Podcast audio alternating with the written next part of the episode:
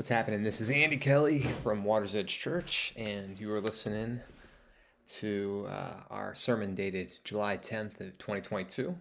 And we're actually starting a new series today as we look at what is the third teaching or quote-unquote book within the Gospel of Matthew. The series is called Altar Calling, the world's need to respond to the Messiah. And if you recall, Matthew's Gospel is split among five teachings.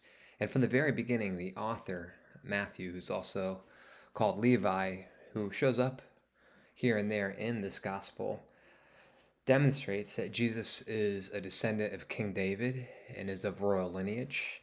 He's also a descendant of Abraham and is called to bless all people. And ultimately, in the prologue, we find that Jesus is Emmanuel, God with us. We celebrate that many times during Christmas, during Advent.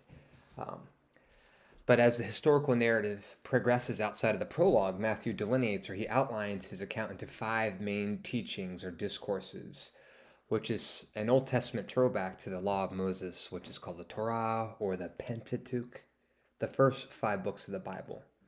And Matthew wants to demonstrate that Jesus is a greater Moses, a greater prophet, who, like Moses, delivers us from slavery, but this time the slavery of sin, and offers salvation. Like Moses, offers a new teaching, an even better teaching that he comes to fulfill, and ultimately initiates a new covenant for all people to know God through Christ. And Matthew ends his gospel, by the way, is the Greek euangelion, which means good news. Euangelion's where we get words like evangelism or evangelists. Matthew ends his gospel with this Great Commission where he says, all authority in heaven and earth have been given to me. He's the king. Then he tells all of us to go and make disciples of all nations, baptizing them in the name of the Father, Son, and the Holy Spirit, teaching them everything that he's commanded us. And surely we must note this, that he will be with us always to the very end of the age, that the Lord is alive. He's in the room. He's with us, still God with us, interceding for us, fighting for us, communicating with us. Five main teachings in Matthew. It started with our series, Blessed are the Merciful. We looked at the Sermon on the Mount and Jesus' kingdom teaching, kingdom of God teaching, what it looks like for the rule and reign of God to live in the hearts of people. Then our last series was When the Dust Settles. That's where we see how this kingdom ushered into the lives of people around Jesus during his ministry. Now we're within the third book, as I mentioned earlier, this teaching that demonstrates how people respond to Jesus' kingdom invitation. Some people accept it freely. Others are fairly neutral, on the fence. And then there are others who downright reject Jesus' teaching. This third series, Altar Calling, is really about how people receive Jesus' proclamation and demonstration of the gospel of the kingdom. And the outline of the series, starting today, is just looking at some questions we have about sharing the gospel. The next week will be a message called FUD, which simply addresses people's uncertainties and even doubts, how we are able to carry their stories as we carry the story of God with us. On the 24th, we're going to be talking about receiving rejection. Rejection will happen. I'm almost 100% sure of this. It happened to Jesus. It happened to his followers. I've had my shot blocked a number of times, quite a lot. The 31st, we're actually going to take a look at some Ignatian spirituality, being present to the presence. This is somewhat of a one-off, but also is vitally important when it comes to sharing who God is, sharing the presence of God. So I think it's God's sovereignty that we have this sermon right in the middle of this series. Then lastly, we're going to end this series about what it means to share your own story or parable as we look at Matthew 13. We're going to find a day where we creatively process a way to write our story, and really God's story in our lives. But don't get me wrong, this is a conversation about evangelism. So what comes to mind when you think of that term, evangelism? What comes to mind? See, I love sharing good news. That's what evangelism is, regarding our King Jesus. In fact, in many ways, I live for it. It's the reason ministry became an idea or an option and even an opportunity for me. And if you know me, you know that I have a very mixed background, of Catholicism, Protestantisms, different streams of Protestantism, somewhat rugged individualism, corporate capitalism, party animalism. Philosophically, I was a mixed bag. And as I consider my journey, for me, committing to follow Jesus was a journey. And there were so many times I would take steps to Jesus, only find myself sidestepping elsewhere. Like in high school, I was in a study, I was inviting other people into a study, but then I got drawn to lifeguarding in the summers and took steps elsewhere. And what happened was, God is gracious and God pursued me. College, I was getting involved in a college ministry, but then the opportunity to join this college fraternity came and I took steps elsewhere. Well, God is gracious and God pursued me. Post-college, through some highs and definite lows, I had been through some counseling and had an opportunity to step towards greater sobriety. And yet again, I took steps elsewhere to my own life, living for myself with corporate pursuits and whatnot. And God is gracious, and God pursued me. He met me in the highs and lows. He met me in the pain and the pain that I caused. And any time when I would diverge or sidestep, He'd call me home again and again. Now, to be sure, there was a moment where I said yes, but that moment also declared that this time I'm staying with you because I want to love you more than anything else. It's a wonderful journey. It was a journey. The truth is, actually the greater truth is, though I said yes, Jesus, God, always says yes to you and I. He always has a place for us at the table. He always welcomes us home. We just need to take our seat. It's been said that our theology can be summed up into a piece of bread and a cup of wine. So this life that we have with God is likened to a life around the table. This is the life that Jesus brings. And Scripture compares this internal life to a banquet that has no end. Everybody loves sitting around the table. This is who God is, to commune with God. And the bread represents Christ's body, taken by Christ's body, the church. He is our sustenance. It's not our relevance. It's not our intelligence. It's not even our fellowship as much as it is Jesus Himself who fills us. The blood, the cup represents, well, His blood shed for us so that we be healed and participate in His healing, so we be forgiven and live a life of forgiving others, so that we would be quenched by His love. But again, the healing, the forgiveness, the love, they're all byproducts of the greater gift, which is God, God's self. Communion with God is the greatest gift we had, being with the Lord. And so if you believe this is the true, I'd like for you to join us today as we take communion. Maybe you're listening right now. This could be a great opportunity just to stop and grab a piece of bread, glass of wine, or water, or what have you, and just to take a moment to receive these words and take communion together. And if you don't believe, maybe you're listening, you don't believe, well, you're always welcome to the table. That's what God says. So I'm going to take a moment. Let's just take communion together. And you're listening right now. This seems weird, but just follow the prompts. Stop and pause where you need to. Later in Matthew's gospel, Jesus, on the night He was betrayed, was eating with His disciples, and He took the bread, and when He had given thanks, He broke it and gave it to His disciples, saying, "Take and eat, this is my body." This is where we take and eat. Then He took the cup, and when He had given thanks, He gave it to them, saying, "Drink from it, all of you. This is the blood of my covenant, which is poured out for many for the forgiveness of sins. I tell you, I will not drink from the fruit of this vine from now until the day when I drink it anew with you in my Father's kingdom. So take and drink.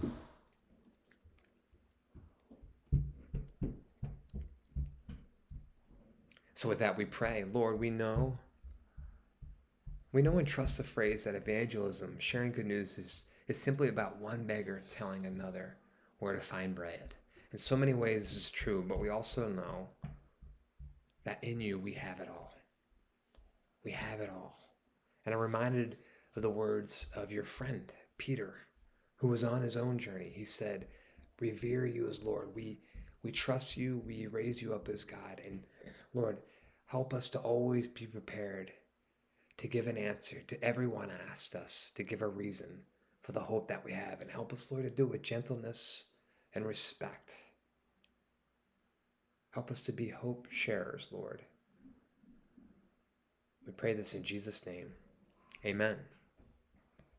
So now, in the next 20 minutes or so, I just want to discuss some questions that we have regarding the sharing of the good news of Jesus. So let's read our scripture today.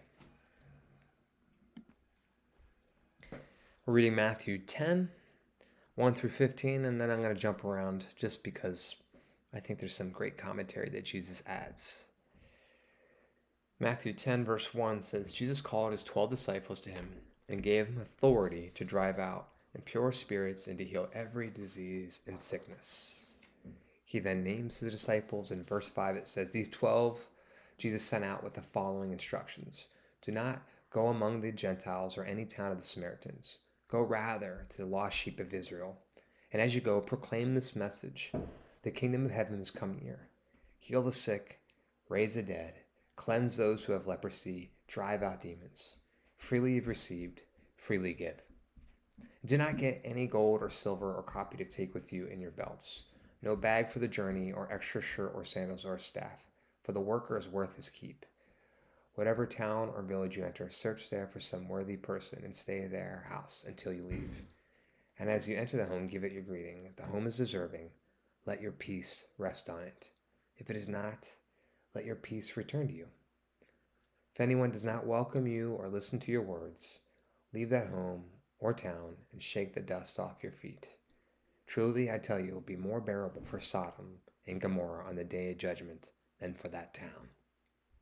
And then some more highlights from chapter 10 will be the next verse. Jesus said, I'm sending you out like sheep among wolves. Therefore, be shrewd as snakes and as innocent as doves. Verse 24, the student is not above the teacher, nor is a servant above his master. 31, so don't be afraid. 32, whoever acknowledges me before others, I will also acknowledge before my Father in heaven. But whoever disowns me before others, I will disown before my Father in heaven. 37. Anyone who loves their father or mother more than me is not worthy of me. Anyone who loves their son or daughter more than me is not worthy of me. Whoever does not take up their cross and follow me is not worthy of me. Whoever finds their life will lose it. Whoever loses their life for my sake will find it. Anyone who welcomes you welcomes me, and anyone who welcomes me welcomes the one who sent me. So that's God's word for us today. Thank you, Lord, for the truth and trustworthiness of it. So some questions we have regarding sharing our faith. The first is why? Why me? Why do I have to go? Isn't evangelism simply a gift for some? I mean, look at Ephesians 4:11. It says Christ gave himself the apostles, the prophets, the evangelists, those people, the pastors and teachers. Why me, Andy? Well, the first subpoint is Jesus calls us to go. You heard me say the Great Commission earlier, go and make disciples of all nations. See, evangelism is a gift for some and yet a calling for all.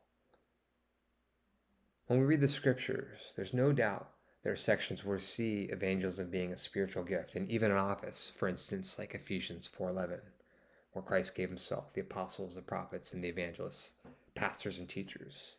And still, evangelism a gift for some, and yet a calling for all.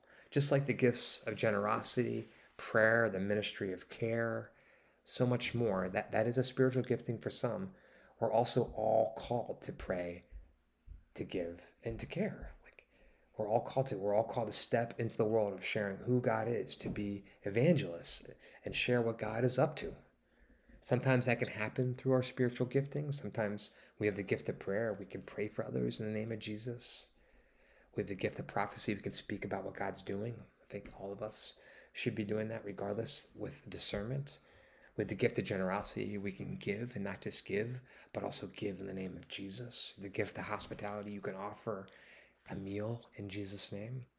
But it also means we just share nonetheless. And we'll talk about how later. But evangelism, it's primary to being a disciple who makes disciples. It's how discipleship works. It's foundation. It's foundational. It's also how love works. And as we consider the question, why me? Evangelism, we have to consider the second subpoint is that it's loving. Just as you need Jesus and Jesus loves you, others need Jesus and Jesus loves others. And somehow we've convinced ourselves that evangelism is not loving because the message deals with fallenness and sinfulness and even judgment. And that is part of the message. It's not the entire message. It's not necessarily our lead out, but it's part of it, that we're broken. We need God. But I want to tell you, how do we alleviate that? How do you alleviate sin when you, the gospel? How do you alleviate judgment and all that? You listening? I know how to alleviate. You ready? Listen. You don't. You don't.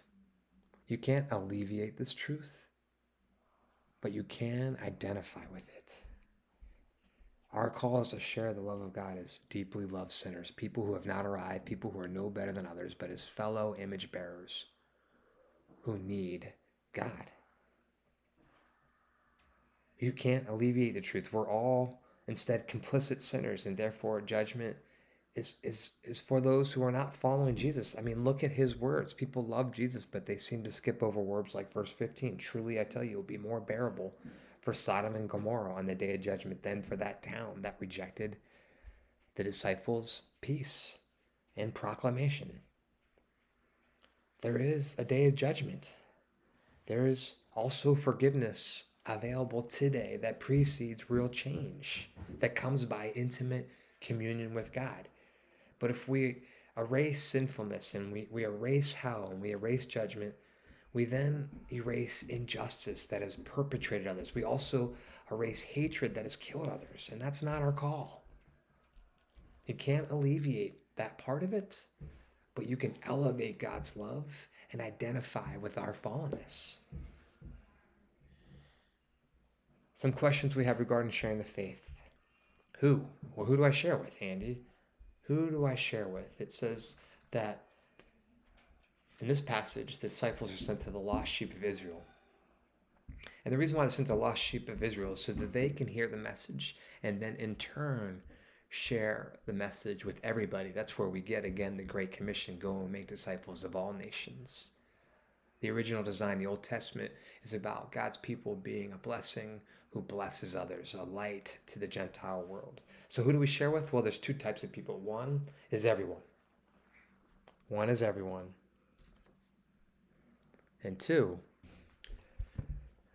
are people of peace. Everyone and people of peace. Everyone and people in peace. The first is a rectangle, the second is a square. Meaning, just as a square is a rectangle, and a rectangle is not necessarily a square. People of peace are part of everyone, but not everyone are people of peace. So I think we have an idea of who everyone is. But who are people of peace? Well, from the scripture states today, it says in verse 12 through 14, as you enter the home, give it your greeting, which is proclaiming the kingdom of God, providing healing, prayer, deliverance, participation, resurrection. No big deal. He's given us authority. Believe it. Verse 13, if the home is deserving, let your peace rest on it. If it is not, let your peace return to you. If anyone will not welcome you or listen to your words, i.e., be a person of peace, leave that home or town and shake off the dust from your feet. People of peace are people who welcome you. They're the people who let you in the door, who willingly and actually wantingly listen to you, and people who sometimes even serve you, have you over for dinner, buy you a cup of coffee. I think the question is, well, how do we identify people of peace?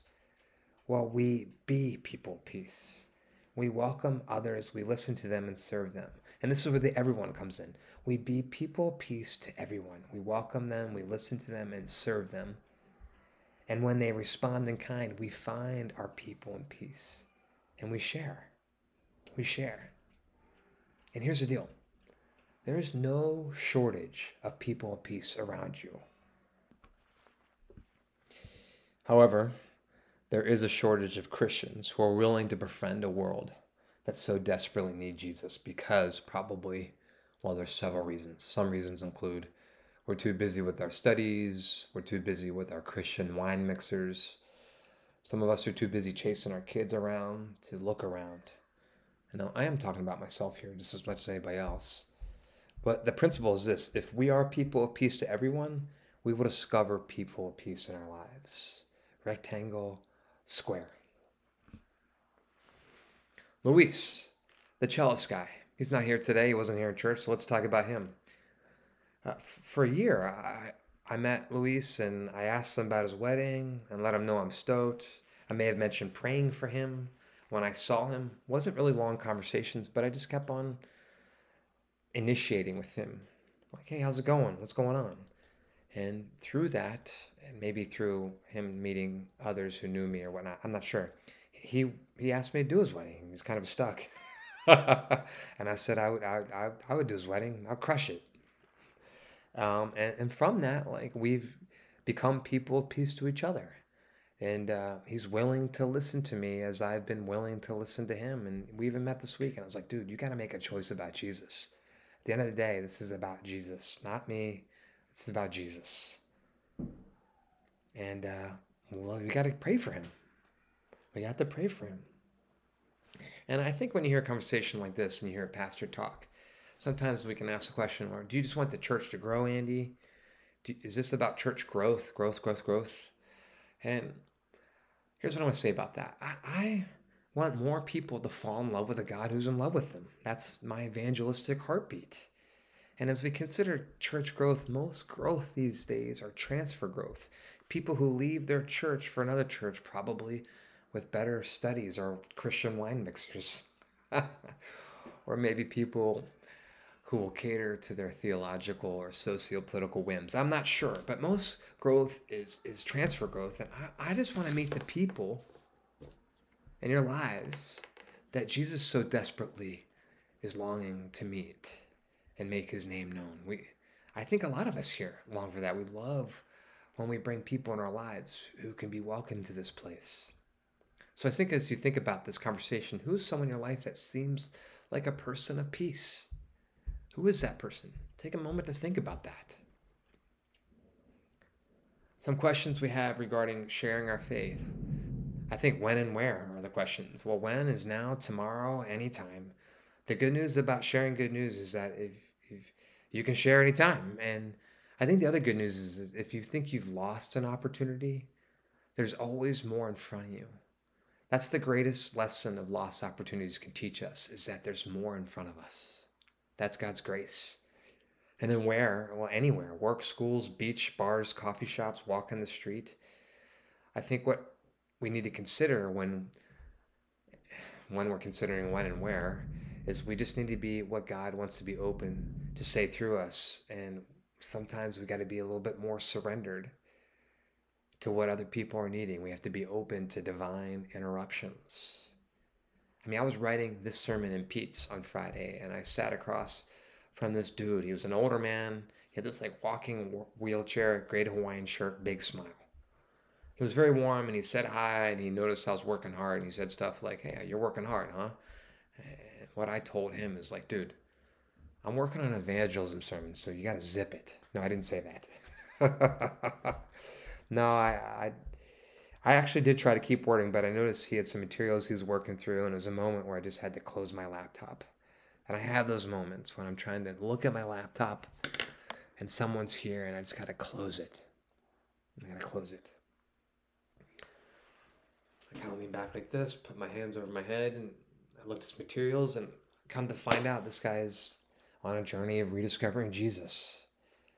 And as I asked him about that journey, he told me he had a lot of pain in his life.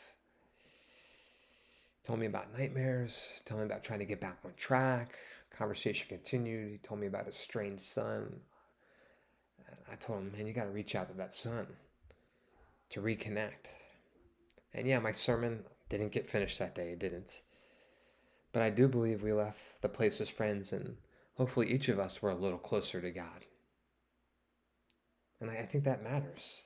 This evangelism is helping people take one simple step closer to God.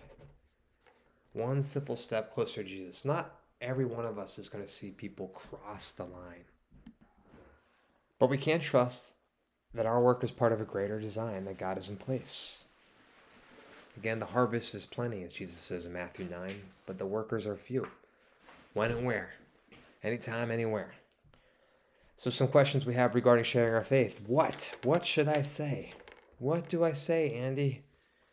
Well, there's two things we say. We say what God/Jesus has done. This is the proclamation, the kingdom of heaven is come near. We also say what God is doing.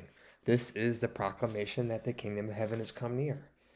You know, there's so many ways to say this phrase, the kingdom of heaven has come near. It doesn't really matter how to say it, but what we need to notice here, interestingly enough, is that God's not giving us a Bible tract or some bridge diagram. He's just saying the kingdom of heaven has come near. So you can say that in any way you want. You say Christ is Lord, Jesus loves us, God saves, the Lord is near. Even my bad days are good days because of God. I mean, my buddies, they're fairly profane, and they'll say stuff, they'll take the Lord's name in vain, something will happen, they'll spill their soup or something, they'll be, Jesus Christ, Lord help us, but they'll say it that way in a derogatory term.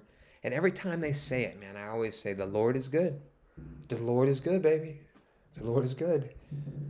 And I think the call is just to say something and to learn from it. And yes, of course, the rest of the passage talks about coupling it with healing and serving and praying. And yes, say something as you seek to serve others. What I think is, let me say this again. I think we think it's weird to be open about the goodness of God, to be the kind of person that talks outwardly like that. But I think it's the quiet, standoffish Christian that seems weirder. It's the introvert who only blows horns on the street that seems too compartmentalized or disintegrated. It's a person who loves Jesus but somehow doesn't seem to speak about that love anywhere except for their morning time. I mean, we live in a world that's outwardly spiritual, and there's nothing more powerful, more profound, or more pronounced than the Holy Spirit. So may we practice pronouncing God's name in everyday conversations. We say what God has done. The Lord saves. The Lord died. The Lord lives. Just say something. And then we also say, and this is probably just as important, if not more important, we also say what God's up to in the here and now. We are daily discerners who speak to the work of God. God doesn't want us just to fall in love with good ideas or Bible verses or arguments. He wants us to fall in love with him and share what's going on in our day-to-day and share what he may be doing in the lives of others. God wants us to share what he's up to in our lives and, yes, the lives of others. And if you tell someone what you believe God is up to in their life, in love, I truly believe they're going to listen. I believe they're going to listen. The living God. Now, most of us know that the construct of church is under question. Call it deconstruction, call it disillusionment, call it what you will. There's a lot written about this, and I could probably read a whole lot more. But I've done some cursory research on a book by Andrew Root, where he writes in Churches in the Crisis of Decline. We note that a lot of churches have falling attendance and whatnot. And I agree a lot about what he's written. He contends that, and this is really my notes on some cliff notes that were given me after having two conversations about this book with someone that I love.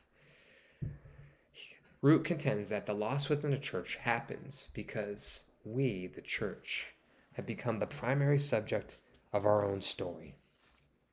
Because we're so fixated on what God has to offer, we in many ways have replaced Jesus with what would be our needs and what we can offer others, albeit from God, like God's goodness, God's healing, God's grace. The church then becomes a star of the story. Sometimes the pastor is a star of the church. Ergo, the pastor becomes a star of the story. Lord, help us.